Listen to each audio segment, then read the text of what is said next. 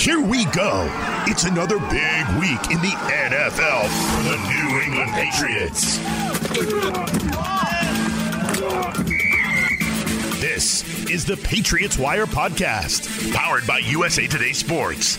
Now, your host, Ryan O'Leary, and Patriots Wire editor, Henry McKenna. Welcome to the show. We're recording this one on May 12th. It's schedule day. So the NFL gets a free agency day, a, a, draft weekend, a whole weekend for the draft. And they, I forget every year, Henry, that they, they get a schedule day as well. So uh, this one feels a little overblown, but it's another fun one for you and the crew at the Patriots Wire, right? You get to break news about who the Patriots are going to play all day. It's a fun one. I couldn't be more excited. I could hear it in your voice, man. Every year for this day. It is on my calendar. I am amped. I always uh, forget about this one, and then it shows up, and yeah. everyone's just tweeting about it, and it's a huge deal. And I'm like, man, yeah. this is a big deal. Okay, it's the most preposterous day in the NFL schedule every year. Uh, it's an obviously event. People could sense my cynicism. Like the NFL just likes to be on everyone's mind. It's like they just want to make sure that you know that they're the drug you can't quit. But in reality, this day is ridiculous. They wait until 8 p.m. to release the schedule, but they let some teams release their schedules 15 minutes early. And somebody at the NFL office leaks like 50% of the schedules by like mid morning. And this is every year. So it's like, why do we have this big show when literally the information is just going to get like, first of all, if you're going to do this, like release the information in the morning. But um, if if you have to like release it in the evening, like it's just it feels so silly because it, the information is out there. Uh, we just put up an article on Patriots Wire, and we waited like probably longer than we should. The information was out there at noon. The entire schedule was yeah. out there at noon. Yeah, the whole show is on Twitter now. You just go open up Twitter and you can find the yeah. schedule in two seconds. It's right there. Uh, I don't know. So, uh, so one thing I did see on Twitter while I was perusing through the Patriots schedule, Henry, uh, I saw this tweet by Jalen Mills. I think you retweeted it or liked it or something. Uh, it showed up on my timeline. Uh, Jalen Mills, the new player on the secondary the Pats picked up from the Eagles this offseason. He goes, uh, Pats fans, what game are you most excited about this year? I'm pretty sure I can guess. Uh, and it's we all know what it is. It's the it's the Brady Belichick Bowl, right? And uh, so they're gonna they're gonna host the Bucs in Week Four. Brady's first time dressing in that opponent locker room.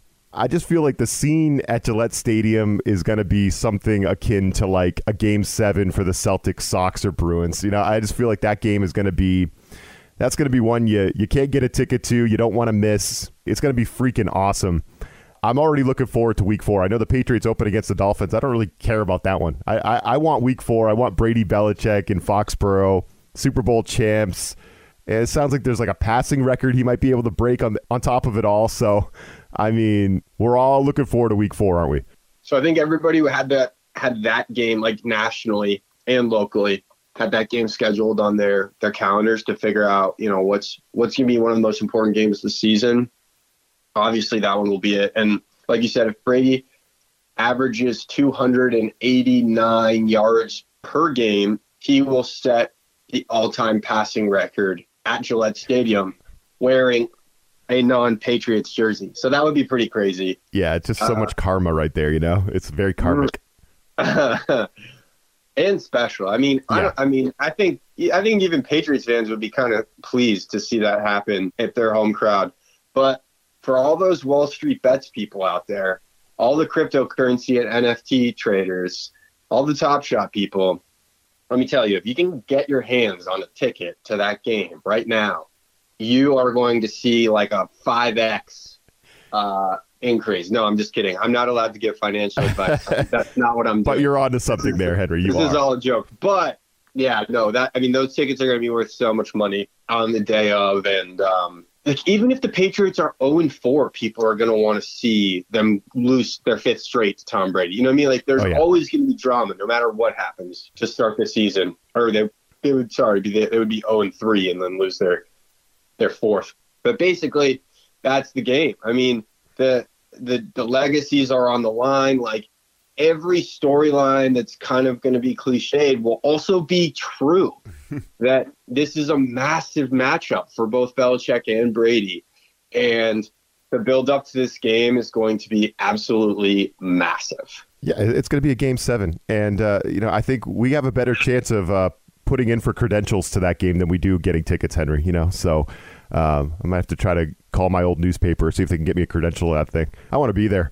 It kind of reminds me a little bit. So I was lucky enough to actually be in Cleveland when Brady played his first game after Deflategate. Uh, it was at Browns, and my girlfriend at the time was a Browns fan, uh, and she bought us tickets. It was like an anniversary gift, and uh, yeah, I was uh, planning to propose shortly after that. We went to that game, and it was uh, just tremendous. And uh, I think this one takes it to it takes it to the nth degree. And uh, but it's also the return of Gronk and AB. Right? There's it's just so it's just so good. It's just so freaking good.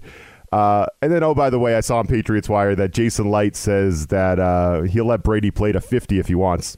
And so, I don't know. If Brady does keep playing and keep winning Super Bowls and keeps coming to Gillette Stadium and beating the Patriots, like, I don't know. It's gonna be uh, it's gonna be painful. I don't know. As excited as I am to watch Brady come to Gillette, like I don't even know who to root for anymore. Like I'm I'm losing my mind as a Pats fan. Like I, I just I don't know who I'm supposed to root for. Am I supposed to root for Brady? Am I supposed to wear my my Patriots underwear or my Tom Brady hat? Like I have no idea. So uh, that thing is going to be really hard. I, I feel like as excited as I am for that, it's going to be painful. It's going to be straight pain. Well, th- this is actually such a special moment in history because we may not actually see it again. Like, yes, uh, Licht is saying that he'll that he'll let Brady play until he's 50, but Brady would actually have to play until he's 48 to get another game at uh, against the Patriots because these teams only play each other every four years, I think. So that would be the timeline. The Patriots would go to Tampa to play Brady. So basically, that kind of helps put into scale just how important this game is. It may be the only time Belichick and Brady play against each other. Yeah, and like, point. unless Brady pulls a Brett Favre and joins the Jets in two years, but so you never know. But it seems like all things are hunky dory between Brady and in Tampa, and this this will be a pretty special game. And yeah, I'll, i mean, I'm going to be there. I, am going to definitely uh, get my credential and attend for that game, no doubt. You're going to put it for it early. Going to be a big yeah. media contingent there. It's going to be like an AFC title game, which have happened uh, plenty of times at Foxborough. So uh, there's our thoughts on schedule day. And coming up next, I wanted to get Henry's take on uh, a story that piqued my interest on Patriots Wire, breaking down the predicted starters on offense and defense. I think it could get us into a little conversation about position battles heading into the summer. We'll get into that coming up next. All right, Henry, just just some quick housekeeping notes here as we get into our second segment here. Uh, this is going to be our final pod of the spring portion of the off season. You know, we're getting through the heavy lifting of the offseason, right? The free agency and uh, the draft and schedule day, right? So we're getting through all of this. These are the big these are the big moments in the offseason. And we're going to take a little bit of a step back, but uh, we'll be back in the summer. And I think it's just a it's a time to kind of reflect and be like, hey, we've been almost doing this for a full year now. It's been a blast. You know, I love the Patriots. I'm a Patriots guy, obviously, and uh, but it's been a blast talking to you, Henry. You always kind of um, you always know how to say the right thing to calm me down, especially during the season when I'm upset about something. So uh, it's been good. It's been fun working with you, and I do appreciate all the people out there that have listened, shared the show, done the thing, subscribed to uh, help make this thing a little success. We're as long as we keep recording it, I, I, think it's successful, right? For sure. Yeah, I know. I know all you li- listeners out there love us just a little. absolutely, absolutely. Yeah, even if they don't want to admit it, Henry. Right? Yeah, they're bashful about it.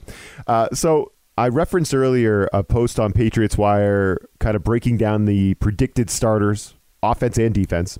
I feel like offense a little bit easier to predict, right? We kind of know it's kind of cut and dry. Like we know Damien Harris is the top running back. We know if you follow the money, Nelson Agholor is the top receiver. And then, oh, by the way, we know who the tight ends are. They're actually going to be your top targets. I think wide receiver two is an interesting one. Julian Edelman being out, I think, is a, a notch in the belt of Jakobi Meyers. You know, he's definitely going to be a prominent player in the offense, you know, at least a secondary kind of receiver. I think quarterback is still kind of interesting. I mean, you put Cam Newton as your projected starter. I agree with you 100%, but you also said that this feels like a coin flip. So you still feel like deep down there's still maybe an outside shot for Mac Jones, right? I actually don't think so. I don't think we're going to see Mac Jones. I, I, doubt we'll even see him at all this year. But you think there's a coin flip chance, 50 50, that we could see Mac Jones week one against the Dolphins? Historically speaking, when quarterbacks go in, in the first round, they start in their first season. That's Right. just how it goes Yeah. because teams invested so much draft capital in a very good player and they just want him on the field. So he went at 15th, which means he's not quite like the guys who usually go in the top 10 or even five, right? So the expectations will him will, for him will be slightly ro- lower, but I'll defend Cam Newton. Think he'll be better in this system with a stronger supporting cast, and hopefully with Josh McDaniels doing a better job running an offense that works for Cam Newton rather than against him. Sure.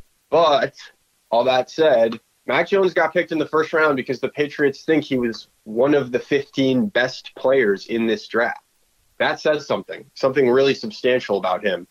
Now, last time we saw the Patriots pick at 15, I think it was Nate Solder, and he spent the whole season as a backup. so it's possible that they want to sit Jones behind Newton to give him a year to learn from Newton. By the way, Nate Solder went at 17, but you get my point. Right. So Newton Newton could be the mentor, the one year bridge, so that the Patriots can get Jones ready. I- I just think with Saban running a fairly similar offense, with Jones looking fairly pro ready, and with the Patriots investing such significant capital and showing their faith in him, I could see him easily making a case for the starting job next year. Now, whether Bill Belichick wants to stick to his guns and be like, yes, the veteran has to start and the rookie has to sit, which is like a thing he does every year. Absolutely. Whether yeah. it's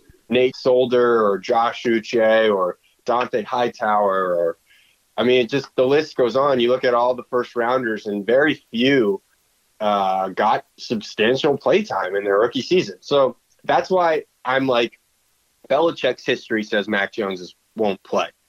The rest of the league's history says Mac Jones will play, and that's kind of where I see the coin flip. Is Belichick going to stick to his guns, or is he going to go kind of with? Is he going to fall prey to the kind of thing that most teams fall prey to, which is you took this kid and you put a lot into him for draft capital, and maybe you just decide to play him when Yeah. he looks ready, which Yeah. might be week one. Yeah. Okay. We'll, we'll see. I think that all makes sense. I think Bill is he's at least setting the stage, Henry, for some type of training camp battle, right? He said, I think in his comments, he said, "Look, Cam's our quarterback, and whenever Mac Jones and he couldn't help himself, he had to throw Stid in there too. Whenever Mac Jones and, and Stid are ready to compete, then we'll get there when we get there.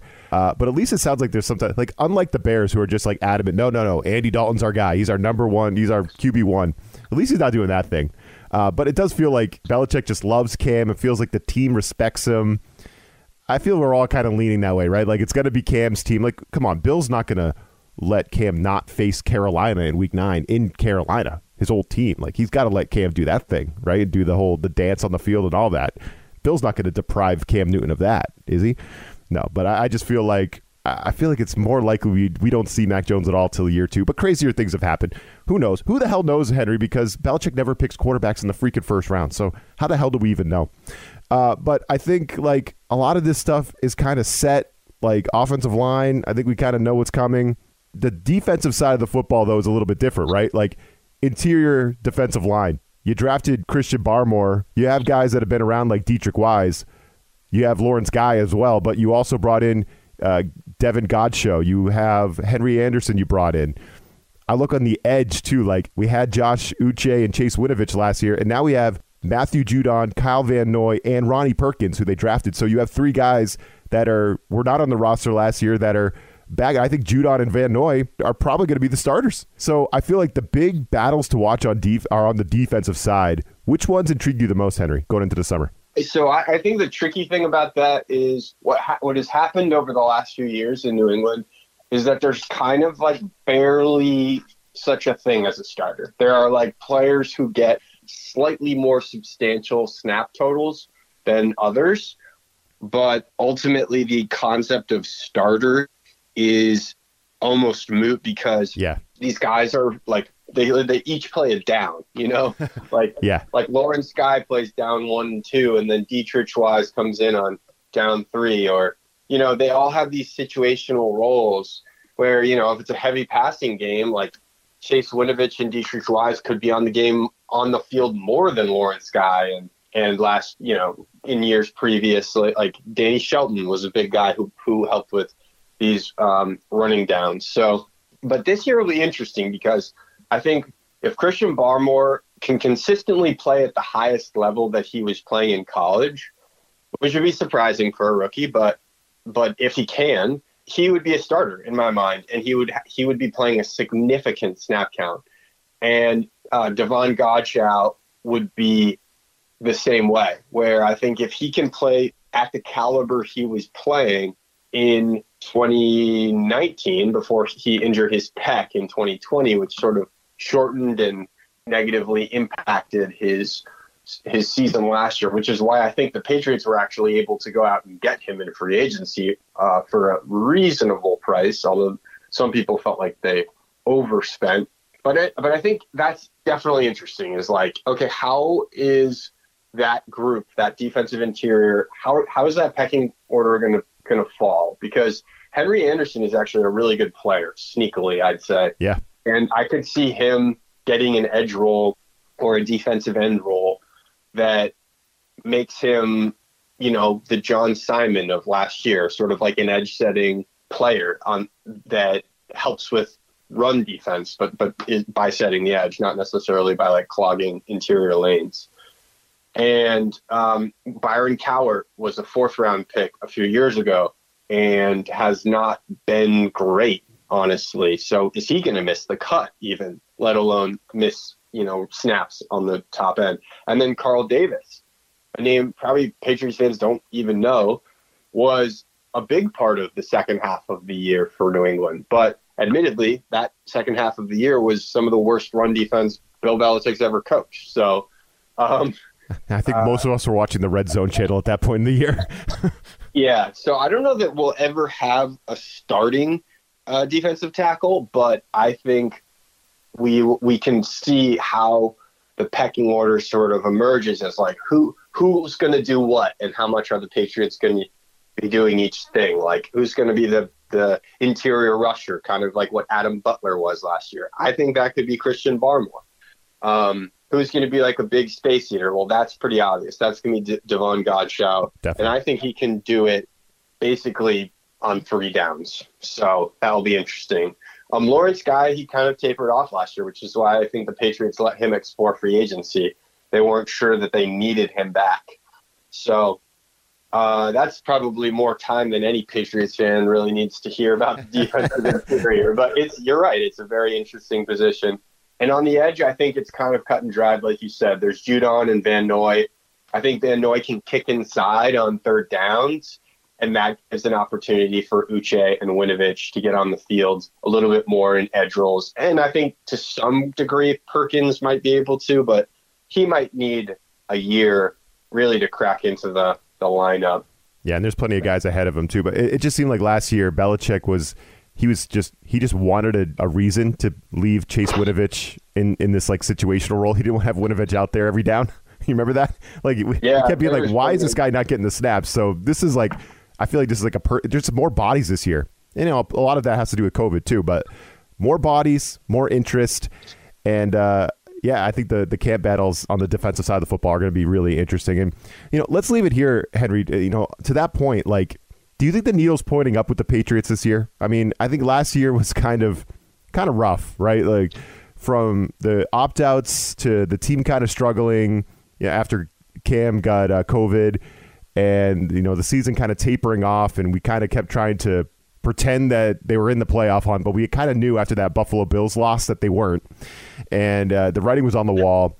And it was just kind of a tough year all the way around. And then, oh, by the way, you got to watch Tom Brady win a Super Bowl in Tampa.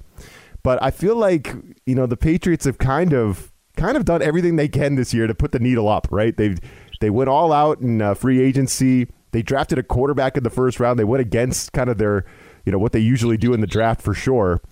Uh, so what do you think about just the team and the interest in the team heading into next year? Do you feel like the needle's pointing up on the Pats? It has to be pointing up. I think the question is how much does it does it actually how fruit, how fruitful is it yeah yeah right like how how much are we heading up are we i, I made jokes about wall street bets earlier but like are we headed to the moon Are the are the Patriots going to the moon? I don't know. Yeah. Um, I think they have a tremendous amount of potential, and there's so much to like about the way that they stocked up their team in free agency, especially considering, you know, I talked in the last po- podcast about why I don't really think this draft class is going to be super fr- fruitful, namely that the amount of draft eligible players was half as many as last year's draft. So, if anything, they're going to have a hard time getting talent from this year's draft.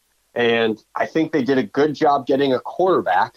Uh, and so, if nothing else, Mac Jones is a starter for years to come. This draft will be a success. But you know, we talked about how he may not make an impact for this team until 2022. So that's one of the reasons why I'm like, okay, yes, the, the, the Patriots were aggressive in building this team up, but did they do enough? And how much of their investments are going to bear out? So, you know, Jonnu Smith, Hunter Henry, is that tandem really going to be worth 12 and a half million per player? So 25 million a year for that tandem.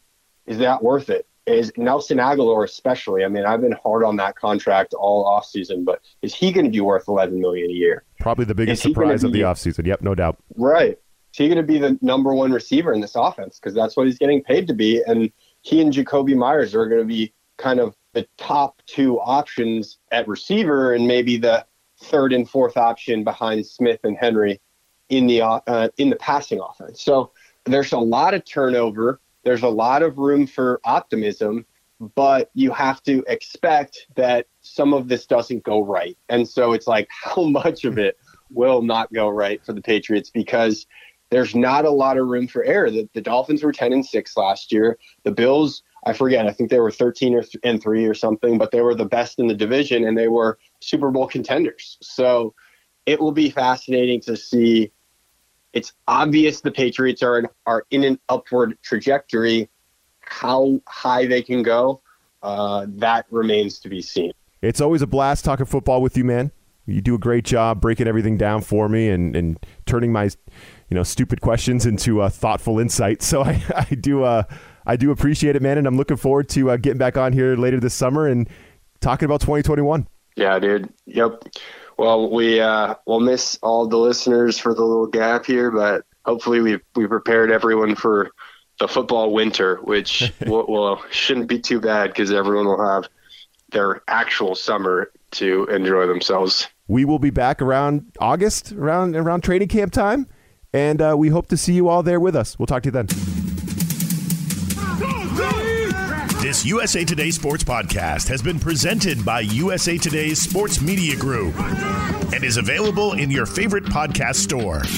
Make sure to subscribe for weekly updates, the latest fantasy picks from Cory Bonini, and the Huddle Podcast, Inside the Weekly Line, with Sportsbook Wire's Jeff Clark and Eston McLaren, and the Bet Slippin' Podcast.